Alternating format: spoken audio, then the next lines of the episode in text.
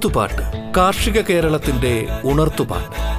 മലയാള മണ്ണിന്റെ കാർഷിക വിജയഗാഥകളും നൂതന കൃഷിരീതികളും.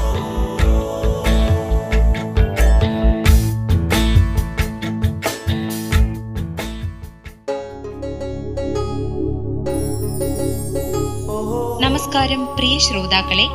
കാർഷിക മേഖലയിലെ ശാസ്ത്രീയമായ ജലവിനിയോഗം എന്ന വിഷയത്തിൽ കേരള അഗ്രികൾച്ചർ യൂണിവേഴ്സിറ്റിയിലെ soil and water conservation engineering വിഭാഗത്തിലെ professor doctor Abdul Hakeem V M സംസാരിക്കുന്നു.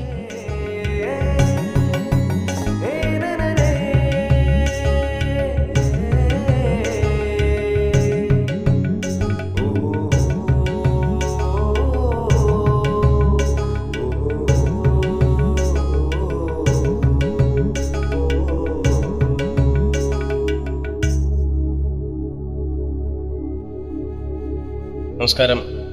ഇന്ന് നമ്മൾ ചർച്ച ചെയ്യാൻ പോകുന്ന വിഷയം കാർഷിക മേഖലയിലെ ശാസ്ത്രീയ ജലവിനിയോഗം എന്നതാണ്. നമുക്കറിയാം ഇന്ത്യയിൽ തന്നെ ഏറ്റവും കൂടുതൽ മഴ ലഭിക്കുന്ന ഒരു സംസ്ഥാനമായിട്ടാണ് കേരളത്തിനെ വിലയിരുത്തപ്പെടുന്നത്. ശരാശരി വാർഷിക വർഷപാതത്തിന്റെ കാര്യത്തിലാണെങ്കിലും മഴ ദിനങ്ങളുടെ കാര്യത്തിലാണെങ്കിലും മറ്റേത് സംസ്ഥാനങ്ങളെക്കാളും മുന്നിൽ നിൽക്കുന്ന ഒരു സംസ്ഥാനമാണ് ഇവിടെ ഒട്ടനവധി നദികളും മൂവായിരം മില്ലിമീറ്ററോളം ശരാശരി വാർഷിക വർഷപാതവും ശുദ്ധജല തടാകങ്ങളുമുള്ള ദൈവത്തിന്റെ സ്വന്തം നാട് എന്നറിയപ്പെടുന്ന നമ്മുടെ കേരളം. വളരെയധികം ജലസമ്പുഷ്ടമായിരിക്കേണ്ട ഒരു സംസ്ഥാനം. നിർഭാഗ്യവശാൽ വർഷത്തിൽ നാലും അഞ്ചും മാസം വരെ കാർഷിക വൃത്തിക്ക് എന്നല്ല ഗാർഹിക മേഖലയിൽ പോലും രൂക്ഷമായിട്ടുള്ള ജലപ്രതിസന്ധിയാണ് നമ്മുടെ സംസ്ഥാനം കഴിഞ്ഞ ഏതാനും വർഷങ്ങളായി അഭിമുഖീകരിച്ചുകൊണ്ടിരിക്കുന്നത്.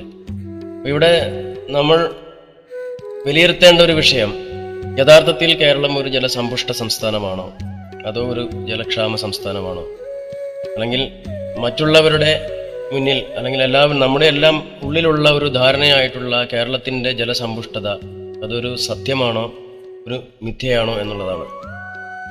നമ്മുടെ പ്രധാനപ്പെട്ട വെല്ലുവിളികൾ നമ്മുടെ ഗ്രാമീണ മേഖലയിലെ ദാരിദ്ര്യം നിർമ്മാർജനം ചെയ്യുകയും സുസ്ഥിരമായിട്ടുള്ള ഒരു കാർഷികോൽപാദനം ഉറപ്പുവരുത്തുകയും ചെയ്യുക എന്നുള്ളതാണ്. അപ്പോൾ ഇതിൽ നമ്മൾ നേരിടുന്ന വെല്ലുവിളികൾ ഒന്ന് പോഷകാഹാരക്കുറവാണ്. രണ്ടാമത്തേത് വളരെ രൂക്ഷമായിട്ടുള്ള ദാരിദ്ര്യം.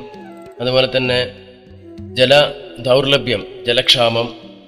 അതുപോലെ തന്നെ ജനസംഖ്യ വർധനവ് അതുപോലെ ലാൻഡ് ഡിഗ്രഡേഷൻ ഇതെല്ലാം കൂടി ആയിക്കൊണ്ട് നമുക്ക് ഈ പറഞ്ഞ ആ, മേഖലയിലും കാർഷിക മേഖലയിലും നമുക്ക് ആവശ്യമുള്ള ജലസുരക്ഷ ഉറപ്പുവരുത്തുന്നതിനും ഗ്രാമീണ മേഖലയിലെ ദാരിദ്ര്യം നിർമ്മാർജനം ചെയ്യുന്നതിനും സുസ്ഥിരമായ കാർഷിക ഉൽപ്പാദനം ഉറപ്പുവരുത്തുന്നതിനും പല വിധത്തിലുള്ള പ്രതിസന്ധികളാണ് നമ്മൾ നേരിട്ടുകൊണ്ടിരിക്കുന്നത്. കാലാവസ്ഥ നമ്മുടെ ജീവിതത്തിന്റെ നാനാ തുറകളിലും എല്ലാ മേഖലയെയും ബാധിക്കുന്നുണ്ട്. അത് കാലാവസ്ഥ നമ്മുടെ നെഗറ്റീവായിട്ട് അല്ലെങ്കിൽ നമ്മുടെ പ്രതിസന്ധി നേരിടുന്ന മേഖലകൾ ഏതൊക്കെയെന്ന് ചോദിച്ചു കഴിഞ്ഞാൽ എല്ലാ മേഖലയെയും കാലാവസ്ഥ കാലാവസ്ഥയും കാലാവസ്ഥാ വ്യതിയാനവും ബാധിക്കുന്നു. അത് കായിക മേഖലയിലായാലും സാമൂഹിക മേഖലയിലായാലും അതുതന്നെ ഗതാഗതം വ്യവസായം നിത്യവൃത്തി അതുപോലെ നമ്മുടെ കാർഷിക മേഖല ആരോഗ്യ മേഖല വിനോദസഞ്ചാര മേഖല അല്ലെങ്കിൽ ലൈഫ് സ്റ്റോക്ക് പ്രൊഡക്ഷൻ. മൃഗസംരക്ഷണ മേഖലയിൽ. അങ്ങനെ ജീവിതത്തിന്റെ നാനാതുറകളിലും കാലാവസ്ഥയും അതിനോടനുബന്ധിച്ചിട്ടുള്ള കാലാവസ്ഥാ വ്യതിയാനവും നമ്മളെ വളരെയധികം ബാധിക്കുന്ന മേഖലകളാണ്.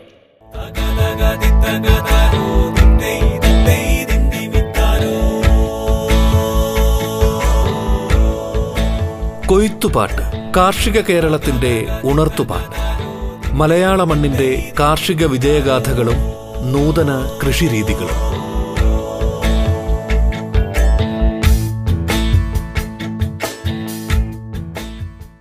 അപ്പോൾ കാലാവസ്ഥാ വ്യതിയാനം കഴിഞ്ഞ കുറച്ചു കാലങ്ങളായിക്കൊണ്ട് ഇപ്പൊ ഈ വർഷം തന്നെ ജൂൺ മാസത്തിൽ തുടങ്ങേണ്ട മഴ ജൂൺ മാസം മുഴുവനും മിക്കവാറും കേരളത്തിന്റെ ഒട്ടുമിക്ക ഭാഗങ്ങളിലും ഒരു തുള്ളി പോലും മഴ ലഭിച്ചിട്ടില്ല. എന്നാൽ ന്യൂനമർദ്ദം മൂലം മെയ് രണ്ടാം വാരം മുതൽ നമുക്ക് ശക്തമായിട്ടുള്ള മഴ ലഭിച്ചു. അത് ഒട്ടനവധി വിളകൾക്ക് നാശം സംഭവിക്കുന്നതിന് കാരണമായി. എന്നാൽ യഥാർത്ഥത്തിൽ ഇടവപ്പാതി മുതൽ പെയ്യേണ്ടിയിരുന്ന മഴ അല്ലെങ്കിൽ ജൂൺ ഒന്ന് മുതൽ പെയ്യേണ്ടിയിരുന്ന മഴ ഇപ്രാവശ്യം ജൂലൈ ഒന്നിനാണ് മിക്കവാറും സ്ഥലങ്ങളെല്ലാം ഈ മൺസൂൺ വന്നത്. അതിനുശേഷവും വിച- വിചാരിച്ചത്ര മഴ ലഭിക്കുന്നില്ല. പക്ഷെ ഇപ്പോൾ മഴ പലയിടങ്ങളിലും ശക്തമായിട്ട് പെയ്തുകൊണ്ടിരിക്കുന്നു. അങ്ങനെ നമുക്ക് യഥാർത്ഥത്തിൽ ലഭിക്കേണ്ട മഴ ലഭിക്കേണ്ട സമയത്ത് ലഭിക്കാതെ കാലം തെറ്റി വരുന്ന മഴ അത് അളവിൽ കൂടുതലായിട്ട് വരുന്ന മഴ പലപ്പോഴും നമുക്ക് അപ്രതീക്ഷിതമായിട്ട് ലഭിക്കുന്ന മഴ അത് ഗുണത്തേക്കാളേറെ ദോഷമാണ് വരുത്തുന്നത്. അപ്പോൾ കാലാവസ്ഥാ വ്യതിയാനം കൊണ്ട് നമ്മുടെ ജീവിതത്തിൽ ഉണ്ടാകുന്ന അല്ലെങ്കിൽ നമ്മുടെ ജലചക്രത്തിന് തന്നെ ഒരുപാട് മാറ്റങ്ങളുണ്ട്. ഹൈഡ്രോളജിക് സൈക്കിളിന് തന്നെ ഒരുപാട് മാറ്റങ്ങളുണ്ട്.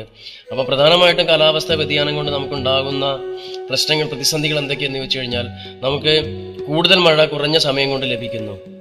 മഴ ദിനങ്ങളുടെ എണ്ണം ഗണ്യമായിട്ട് കുറയുന്നു. അതേസമയം തന്നെ ഓവറോൾ പ്രിസിപ്പിറ്റേഷൻ മൊത്തത്തിലുള്ള മഴയുടെ തോത് കുറയുന്നുമില്ല. അപ്പം കുറഞ്ഞ സമയത്തിൽ കൂടുതൽ മഴ മഴ ദിനങ്ങൾ കുറയുന്നു. എന്നാൽ ലഭിക്കേണ്ട മഴ വലിയ വ്യത്യാസമില്ലാതെ ലഭിക്കുന്നു. അപ്പോൾ അസമയത്ത് ലഭിക്കുന്ന ഈ മഴ പലപ്പോഴും നമുക്ക് കാര്യക്ഷമമായിട്ട് വിനിയോഗിക്കാൻ കഴിയുന്നില്ല എന്ന് മാത്രമല്ല ആ കാലം തെറ്റി വരുന്ന മഴ ഒരുപാട് നാശനഷ്ടങ്ങൾ പ്രത്യേകിച്ച് കാർഷിക മേഖലയിൽ ഉണ്ടാക്കുന്നു. അതുപോലെ തന്നെ നമ്മുടെ ഭൂഗർഭജല പരിപോഷണത്തിന് ഇതൊരു തടസ്സമായി വരുന്നു.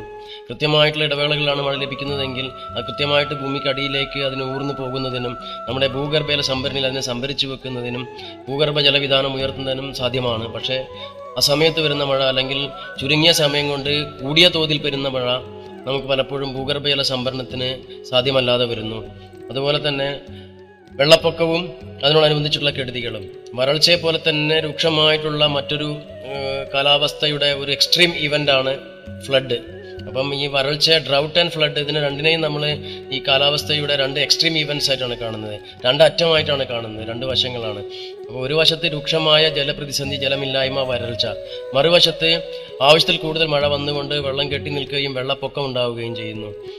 അപ്പോൾ ഈ രണ്ട് കാരണങ്ങളും കാലാവസ്ഥാ വ്യതിയാനം കൊണ്ട് രൂക്ഷമാവുന്നുണ്ട്.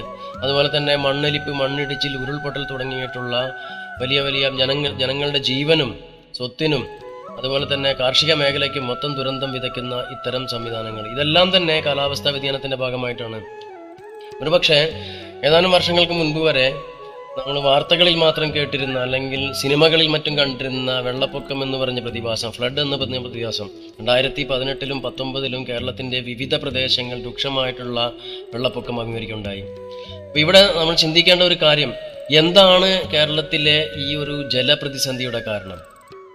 നമ്മുടെ ജലവിഭവങ്ങളെ നമ്മൾ വളരെയധികം അശാസ്ത്രീയമായ രീതിയിൽ ജലവിഭവങ്ങളെ മാത്രമല്ല പ്രകൃതി വിഭവങ്ങളെ മൊത്തം അശാസ്ത്രീയമായ രീതിയിൽ മനുഷ്യൻ കൈകാര്യം ചെയ്യുന്നു എന്നുള്ളത് തന്നെയാണ് ഈ പ്രതിസന്ധിയുടെ പ്രധാനപ്പെട്ട ഒരു കാരണമായിട്ട് നമുക്ക് കാണാൻ കഴിയുന്നത്.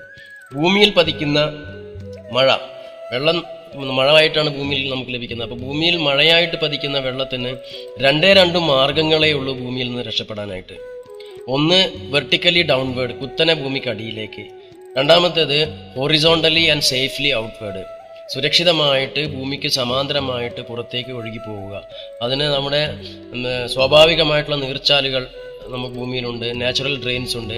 ഈ സ്വാഭാവിക നീർച്ചാലുകൾ വഴി പരമാവധി വെള്ളം ഭൂമിക്ക് അടിയിലേക്ക് പോയതിനു ശേഷം ശേഷിക്കുന്ന വെള്ളം ഭൂമിയുടെ ഉപരിതലത്തിൽ കെട്ടിനിൽക്കാൻ തുടങ്ങുകയും സ്വാഭാവിക നീർച്ചാലുകൾ വഴി ഭൂമിക്ക് സമാന്തരമായി സുരക്ഷിതമായി പുറത്തേക്ക് ഒഴുകി പോവുകയും ചെയ്യുക എന്നുള്ളൊരു പ്രതിഭാസമാണ്. എന്നാൽ ഇവിടെ ജനസംഖ്യാ വർധനവും നഗരവൽക്കരണവും വ്യവസായവൽക്കരണവും പ്രകൃതി വിഭവങ്ങളെ അശാസ്ത്രീയമായിട്ട് ചൂഷണം ചെയ്യാനുള്ള മനുഷ്യന്റെ ത്വരയും കാരണം ഈ രണ്ട് രീതിയിലുള്ള വെള്ളത്തിന്റെ രക്ഷപ്പെടലിന് തടസ്സം വന്നിരിക്കുകയാണ്. അശാസ്ത്രീയമായിട്ടുള്ള നിർമ്മാണ പ്രവർത്തനങ്ങളും മറ്റുമായിക്കൊണ്ട് നമ്മുടെ ഭൂവിനിയോഗത്തിൽ വന്ന വ്യതിയാനം കാരണം ഭൂമിക്കടിയിലേക്ക് പോകേണ്ട വെള്ളത്തിന് കൃത്യമായിട്ട് ഭൂമിക്കടിയിലേക്ക് പോകാനും ഭൂഗർഭജല സംഭരണിയിൽ ശേഖരിച്ചു വെക്കാനുമുള്ള സാധ്യത കുറയുകയും വളരെ പെട്ടെന്ന് തന്നെ ഭൂമിയുടെ ഉപരിതലത്തിൽ വെള്ളം കെട്ടി നിൽക്കുന്ന ഒരു അവസ്ഥ ഉണ്ടാവുകയും ചെയ്യുന്നു. ഈ അവസരത്തിൽ നമ്മുടെ സ്വാഭാവിക നീർച്ചാലുകൾ നാച്ചുറൽ ഡ്രെയിൻസ് എല്ലാം തന്നെ ഇത്തരം അശാസ്ത്രീയമായ നിർമ്മാണ പ്രവർത്തനങ്ങൾ വഴി കൊട്ടിയടക്കപ്പെട്ടതുകൊണ്ട് വെള്ളത്തിന് സുരക്ഷിതമായിട്ട് പുറത്തേക്ക് ഒഴുകിപ്പോകാനുള്ള മാർഗം കൂടി തടസ്സപ്പെട്ടിരിക്കുന്നു. ഈ അവസരത്തിലാണ് ഇവിടെ വെള്ളപ്പൊക്കം എന്ന് പറഞ്ഞ പ്രതിഭാസം വളരെ ഗുരുതരമായ ഭവിഷ്യത്തുകൾ ഉണ്ടാക്കുന്ന വെള്ളപ്പൊക്കം കഴിഞ്ഞ ഏതാനും വർഷങ്ങളായി Kerala അഭിമുഖീകരിച്ചുകൊണ്ടിരിക്കുന്നത്.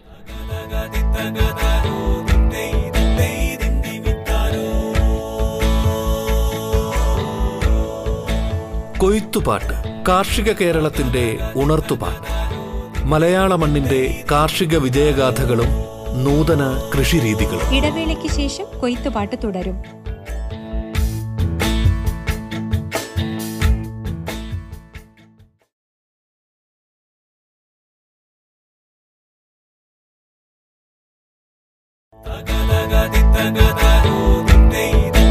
Professor doctor Abdul Hakeem V M സംസാരിക്കുന്നു.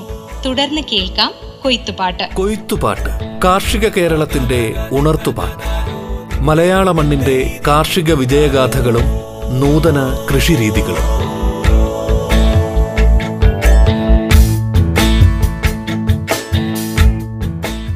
കേരളത്തിന്റെ ജലവിഭവങ്ങളെക്കുറിച്ച് നമ്മളൊന്ന് നോക്കിക്കഴിഞ്ഞാൽ വളരെ വിചിത്രമാണ്. കാരണം മൂവായിരം മില്ലിമീറ്റർ മഴയും നാൽപ്പത്തിനാല് നദികളും. ലോകിക്ക- നമ്മുടെ ഇന്ത്യയിലെ തന്നെ മറ്റെല്ലാ സംസ്ഥാനങ്ങളിലുമുള്ളവർ കേരളത്തെ നോക്കിക്കാണുന്നത് ഏറ്റവും ജലസമൃദ്ധമായിട്ടുള്ള ഒരു സംസ്ഥാനം എന്ന രീതിയിലാണ്. മൂവായിരം മില്ലിമീറ്ററാണ് ശരാശരി വാർഷിക വർഷപാതം. നാൽപ്പത്തിനാല് നദികളുമുണ്ട്. അപ്പോൾ തീർച്ചയായിട്ടും ഒട്ടനവധി ജലസ്രോതസ്സുകളുള്ള ജലസമ്പുഷ്ടമായിരിക്കേണ്ട ഒരു സംസ്ഥാനം. മറുവശത്ത് ഞാൻ ആമുഖമായിട്ട് പറഞ്ഞതുപോലെ വർഷത്തിൽ നാലും അഞ്ചും മാസം കാർഷിക മേഖലയിൽ എന്ന് മാത്രമല്ല ഗാർഹിക മേഖലയിൽ പോലും രൂക്ഷമായിട്ടുള്ള ജലപ്രതിസന്ധി. എന്താണ് ഈ ജലപ്രതിസന്ധിക്ക് കാരണം? യഥാർത്ഥത്തിൽ നമുക്കുണ്ട് എന്ന് നാം വിശ്വസിക്കുന്ന ഈ ജല സമൃദ്ധി വാട്ടർ റിച്ച്നെസ് അതൊരു സത്യമാണോ? അതോ ഒരു മിഥ്യയാണോ? അതോ നമ്മുടെ ജലവിഭവങ്ങളെ നമ്മൾ ശാസ്ത്രീയമായി കൈകാര്യം ചെയ്യാത്തതാണോ നമ്മുടെ ജലപ്രതിസന്ധിയുടെ കാരണങ്ങൾ? അതിലേക്കുള്ള ഒരു എത്തിനോട്ടം കൂടിയാണ് ഇന്നത്തെ ഈ കൃഷി പാഠശാല നമ്മൾ ചർച്ച ചെയ്യുന്ന വിഷയം. ലോകത്തിന്റെ വിവിധ പ്രദേശങ്ങളിലെ മഴയുടെ ഒരു ശരാശരി തോതാണ് ഇവിടെ കാണുന്നത്. ആഗോളതലത്തിൽ എണ്ണൂറ് മില്ലിമീറ്ററും ഏഷ്യയിൽ എഴുന്നൂറ്റി നാൽപ്പത് മില്ലിമീറ്ററും ഇന്ത്യയിൽ ആയിരത്തി ഒരുന്നൂറ്റി തൊണ്ണൂറ് മില്ലിമീറ്ററും നമ്മുടെ പ്രധാനപ്പെട്ട വെല്ലുവിളികൾ ഈ പറഞ്ഞതുപോലെ പോഷകാഹാരക്കുറവും ദാരിദ്ര്യവും ജല ക്ഷാമവും ജനസംഖ്യാ വർധനവും ലാൻഡ് ഡിഗ്രഡേഷൻ ഇതെല്ലാം കൂടെ ചേർന്നിട്ടുള്ള വെല്ലുവിളികളെ നമ്മൾ തരണം ചെയ്യുകയും ദാരിദ്ര്യ നിർമ്മാർജനവും സുസ്ഥിരമായ കാർഷിക ഉൽപ്പാദനം ഉറപ്പുവരുത്തുകയും ചെയ്യുക എന്നുള്ളതാണ്. ഈ എല്ലാ മേഖലയിലും നമുക്ക് ഏറ്റവും ആവശ്യം ആവശ്യമായിട്ട് വരുന്നത് ജലവിഭവം തന്നെയാണ്. നേരത്തെ പറഞ്ഞതുപോലെ ജീവിതത്തിന്റെ നാനാ തുറകളിലെയും ബാധിക്കുന്ന ഒരു പ്രതിഭാസമാണ് നമ്മുടെ കാലാവസ്ഥയും കാലാവസ്ഥാ വ്യതിയാനവും. കായിക മേഖലയിലും ഗതാഗത മേഖലയിലും വ്യാവസായിക മേഖലയിലും നിത്യജീവിതത്തിനും അതുപോലെ തന്നെ നമ്മുടെ സോഷ്യൽ ആക്ടിവിറ്റീസ് സാമൂഹിക ജീവിത മേഖലയിലും മൃഗസംരക്ഷണ മേഖലയിലും എല്ലാം തന്നെ ആരോഗ്യവും കാർഷിയും കൃഷിയുടെ ഉൽപാദനവും എല്ലാ മേഖലയിലും നമ്മെ ബാധിക്കുന്ന ഒരു പ്രശ്നമാണ് ജലം. അപ്പോൾ പ്രധാനപ്പെട്ട വെല്ലുവിളികളാണ് കാലാവസ്ഥാ വ്യതിയാനവുമായി അനുബന്ധമായിട്ട് ഞാൻ നേരത്തെ പറഞ്ഞത്. കുറഞ്ഞ സമയം കൊണ്ട് കൂടുതൽ മഴ ലഭിക്കുക മഴ ദിനങ്ങൾ കുറയുക പെട്ടെന്ന് കൂടുതൽ കുറഞ്ഞ സമയം കൊണ്ട് മഴ ലഭിക്കുന്നത് കൊണ്ട് മൊത്തത്തിലുള്ള മഴയുടെ വ്യാപ്തം വർദ്ധിക്കുന്നു. എന്നാൽ മഴ ദിനങ്ങൾ കുറയുന്നു. അതുപോലെ ഭൂഗർഭജല സംവിധാനം സംഭരണത്തിനുള്ള സാധ്യത കുറയുന്നു. വെള്ളം വെള്ളപ്പൊക്കവും വെള്ളക്കെട്ടും അതുപോലെ തന്നെ വരൾച്ചയും മണ്ണിടിച്ചിലും മണ്ണൊലിപ്പും ഇതെല്ലാം തന്നെ ഇതിന്റെ ഒരു ആകത്തുകയാണ് അപ്പോൾ ഈ നാല് നാൽപ്പത്തിനാല് നദികളും മൂവായിരം മില്ലിമീറ്റർ മഴയുമുള്ള നമ്മുടെ സംസ്ഥാനത്താണ് ഇത്തരം പ്രതിഭാസങ്ങൾ നടക്കുന്നത് എന്നുള്ളത് വളരെയധികം ശ്രദ്ധേയമാണ്. അപ്പോൾ ലോകത്തിന്റെ വിവിധ പ്രദേശങ്ങളിലെ മഴയുടെ ഒരു എത്തിനോട്ടമാണ്. ആഗോളതലത്തിൽ എണ്ണൂറ് മില്ലിമീറ്ററും ഏഷ്യയിൽ എഴുന്നൂറ്റി നാൽപ്പത് മില്ലിമീറ്റർ ഇന്ത്യയുടെ ശരാശരി വാർഷിക വർഷപാതം ആയിരത്തി ഒരുന്നൂറ്റി തൊണ്ണൂറ് മില്ലിമീറ്റർ കേരളത്തിന്റെത് മൂവായിരം തമിഴ്നാടിന്റെത് ആയിരത്തി പതിനഞ്ച് കർണാടക ആയിരത്തി ഇരുന്നൂറ്റി ഇരുപത്തിനാല് ആന്ധ്ര എഴുന്നൂറ്റി അറുപത്തിനാല് രാജസ്ഥാൻ അറുന്നൂറ്. ഈ ഒരു സംഗ്രഹത്തിലേക്ക് നോക്കിക്കഴിഞ്ഞാൽ നമുക്ക് മനസ്സിലാക്കാൻ കഴിയും. ദേശീയ ശരാശരിയുടെ രണ്ടര മടങ്ങ് കേരളത്തിന്റെ മഴ. തമിഴ്നാടിന്റെ ഏകദേശം മൂന്ന് മടങ്ങ് കർണാടകയുടെ രണ്ടര മടങ്ങ് ആന്ധ്രയുടെ ഏകദേശം നാല് മടങ്ങ് രാജസ്ഥാന്റെ അഞ്ചു മടങ്ങ്. ഇതാണ് നമ്മുടെ മഴയുടെ തോത്. എന്നാൽ ഇത് മഴയുടെ തോതാണ് മഴയുടെ വ്യാപ്തമല്ല മില്ലിമീറ്ററിലാണ്. അപ്പൊ നമ്മുടെ താല്പര്യം മഴയുടെ തോതിലല്ല മറിച്ച് വെള്ളത്തിന്റെ വ്യാപ്തത്തിലാണ്. കാർഷിക മേഖലയിലായാലും ഗാർഹിക മേഖലയിലായാലും വ്യാവസായിക മേഖലയിലായാലും എത്ര ലിറ്റർ വെള്ളം നമുക്ക് ആവശ്യമാണ് അല്ലെങ്കിൽ എത്ര ലിറ്റർ വെള്ളം നമുക്ക് ലഭ്യമാണ് എന്നുള്ളതാണ് നമ്മെ ബാധിക്കുന്ന പ്രശ്നം. മില്ലിമീറ്ററിൽ ഒരിക്കലും നമുക്ക് യഥാർത്ഥത്തിൽ ഇതിനെ നമുക്ക് പ്രാവർത്തികമായ അല്ലെങ്കിൽ യഥാർത്ഥ മേഖലയിൽ നമുക്ക് ഈ മില്ലിമീറ്റർ വെള്ളം അല്ലെങ്കിൽ വെള്ളത്തിന്റെ മഴയുടെ തോത് കൊണ്ട് നമുക്ക് ഉപയോഗമില്ല. അപ്പോൾ ഈ മഴയുടെ തോതിനെ മഴയുടെ വ്യാപ്തത്തിലേക്ക് കൊണ്ടുവരണമെങ്കിൽ ഈ മഴ ലഭിക്കുന്ന പ്രദേശത്തിന്റെ വിസ്തീർണം കൊണ്ട് ഈ തോതിനെ ഗുണിക്കണം. ഉദാഹരണത്തിന് കേരളത്തിന്റെ മഴ മൂവായിരം മില്ലിമീറ്റർ ആണെങ്കിൽ മഴ വഴി നമ്മുടെ സംസ്ഥാനത്ത് ലഭിക്കുന്ന വെള്ളത്തിന്റെ വ്യാപ്തം എത്ര എന്ന് ചോദിച്ചു കഴിഞ്ഞാൽ കേരളത്തിന്റെ ഭൂവിസ്തൃതിയെ കേരളത്തിൽ ലഭി മഴ വഴി ലഭിക്കുന്ന വെള്ളത്തിന്റെ തോത് കൊണ്ട് ഗുണിക്കണം.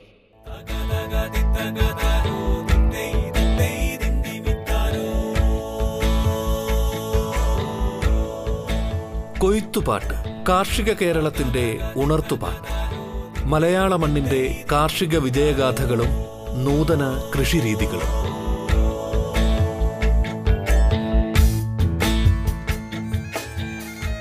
മൂവായിരം മില്ലിമീറ്റർ അഥവാ മുന്നൂറ് സെന്റിമീറ്റർ അഥവാ മൂന്ന് മീറ്റർ. അപ്പോൾ മൂന്ന് മീറ്ററിന് മുപ്പത്തിയെട്ട് ലക്ഷം ഹെക്ടർ അല്ലെങ്കിൽ മുപ്പത്തി എണ്ണായിരം ചതുരശ്ര കിലോമീറ്റർ ഉള്ള ഈ വിസ്തൃതി കൊണ്ട് ഗുണിക്കുമ്പോഴാണ് നമുക്ക് ഘനമീറ്ററിൽ അതിന്റെ വ്യാപ്തം ലഭിക്കുന്നത്. ഈ ഘനമീറ്റർ ലഭിക്കുന്ന വ്യാപ്തത്തിനെ ആയിരം കൊണ്ട് ഗുണിക്കുമ്പോഴാണ് എത്ര ലിറ്റർ വെള്ളം ഒരു വർഷം നമ്മുടെ സംസ്ഥാനത്ത് ലഭിക്കുന്നു എന്ന് നമുക്ക് കിട്ടുന്നത്. ഇവിടെ ഞാൻ പറഞ്ഞു വരുന്നത് ഒരു പ്രദേശത്തിന്റെ ജലസമ്പുഷ്ടത അല്ലെങ്കിൽ ജലസമൃദ്ധി അത് വിശദീകരിക്കുന്നതിന് ഏറ്റവും അനുയോജ്യമായിട്ടുള്ള ഒരു മാനദണ്ഡം എന്ന് പറഞ്ഞത് ഈ മഴയുടെ തോതല്ല മറിച്ച് ആളോഹരി ജലലഭ്യത per capita water availability from nature പ്രകൃതിയിൽ നിന്ന് ഓരോ വ്യക്തിക്കും എത്ര ലിറ്റർ വെള്ളം മഴ വഴി നമുക്ക് അനുവദിച്ച് കിട്ടുന്നു? അല്ലെങ്കിൽ നമുക്ക് റേഷനായിട്ട് ഒരു വർഷം ഓരോ വ്യക്തിക്കും എത്രമാത്രം വെള്ളം ലഭിക്കുന്നു എന്നുള്ളതാണ്. ഇതിലേക്ക് നമുക്ക് എത്തണമെങ്കിൽ പ്രദേശത്തിന്റെ വിസ്തീർണത്തിനെ മഴയുടെ തോത് കൊണ്ട് ഗുണിച്ച് മൊത്തം ജനസംഖ്യ കൊണ്ട് ഹരിക്കുകയാണ് വേണ്ടത്. അപ്പോൾ കേരളത്തിന്റെ ആളോഹരി ജലലഭ്യത എന്ന് പറഞ്ഞാൽ മൂവായിരം മില്ലിമീറ്റർ അഥവാ മൂന്ന് മീറ്റർ ഗുണിക്കണം കേരളത്തിന്റെ വിസ്തീർണം. അതിനെ ഘനമീറ്ററിൽ കിട്ടുന്നു. അതിനെ നമ്മൾ വീണ്ടും ആയിരം കൊണ്ട് ഗുണിച്ച് ലിറ്ററിലാക്കുന്നു. അതിനെ കേരളത്തിന്റെ മൊത്തം ജനസംഖ്യ കൊണ്ട് ഹരിക്കുമ്പോഴാണ് litre per capita per year. ഒരു വർഷം ഒരു വ്യക്തിക്ക് കേരളത്തിൽ മഴ വഴി എത്ര ലിറ്റർ വെള്ളം ലഭിക്കുന്നു? ഓരോ വ്യക്തിക്കും. ഞാൻ പറഞ്ഞു വന്നത് കുറച്ചുകൂടി കാര്യക്ഷമമായിട്ടുള്ള ഒരു ജലസമ്പുഷ്ടതയുടെ ഒരു അളവുകോലാണ് ഈ ആളോഹരി ജലലഭ്യത. ഇവിടെ കേരളത്തിന്റെ മഴ ദേശീയ ശരാശരിയുടെ രണ്ടര മടങ്ങ് ആണെങ്കിൽ കേരളത്തിന്റെ ജനസാന്ദ്രത ദേശീയ ശരാശരിയുടെ മൂന്ന് ഇരട്ടിയിലധികമാണ്. മറ്റൊരർത്ഥത്തിൽ പറഞ്ഞാൽ ഇന്ത്യയുടെ ശരാശരി ആളോഹരി ജലലഭ്യത എന്ന് പറഞ്ഞത് ഒരു പ്രത്യേക ക്വാണ്ടിറ്റി എക്സ് ആണെന്ന് വിചാരിച്ചു കഴിഞ്ഞാൽ കേരളത്തിന്റെ വാർഷിക ജലലഭ്യത അല്ലെങ്കിൽ ആളോഹരി ജലലഭ്യത എന്ന് പറഞ്ഞത് ഈ എക്സിനേക്കാളും അല്ലെങ്കിൽ ദേശീയ ശരാശരിയേക്കാളും താഴെയായിരിക്കും.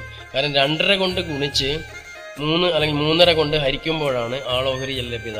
അപ്പോൾ ദേശീയ ശരാശരി ആളോഹരി ജലലഭ്യത എത്രയാണോ അതിന്റെ ഏകദേശം എഴുപത്തിയഞ്ച് ശതമാനം മാത്രമാണ് നമ്മുടെ സംസ്ഥാനത്തിന്റെ ആളോഹരി ജലലഭ്യത. ഇനി ഇന്ത്യയിലെ ഏറ്റവും വരണ്ട സംസ്ഥാനമായ രാജസ്ഥാന്റെ മഴ കേരളത്തിന്റെ അഞ്ച് മടങ്ങാണെങ്കിൽ രാജസ്ഥാന്റെ വിസ്തീർണം കേരളത്തിന്റെ ഏകദേശം ഒൻപത് മടങ്ങാണ്. രാജസ്ഥാന്റെ ജനസാന്ദ്രത ദേശീയ ശരാശരിയുടെ പകുതിയിൽ താഴെയാണെങ്കിൽ കേരളത്തിന്റെ ജനസാന്ദ്രത ദേശീയ ശരാശരിയുടെ മൂന്നര ഇരട്ടിയോളമാണ്. അപ്പോൾ മറ്റൊരർത്ഥത്തിൽ പറഞ്ഞാൽ ഇന്ത്യയിലെ ഏറ്റവും വരണ്ട സംസ്ഥാനമായ രാജസ്ഥാന്റെ ആളോഹരി ജലലഭ്യത പോലും ഇന്ത്യയിൽ ഏറ്റവും കൂടുതൽ മഴ ലഭിക്കുന്ന കേരളത്തിന്റെ ആളോഹരി ജലലഭ്യതയെക്കാളും കൂടുതലാണ്.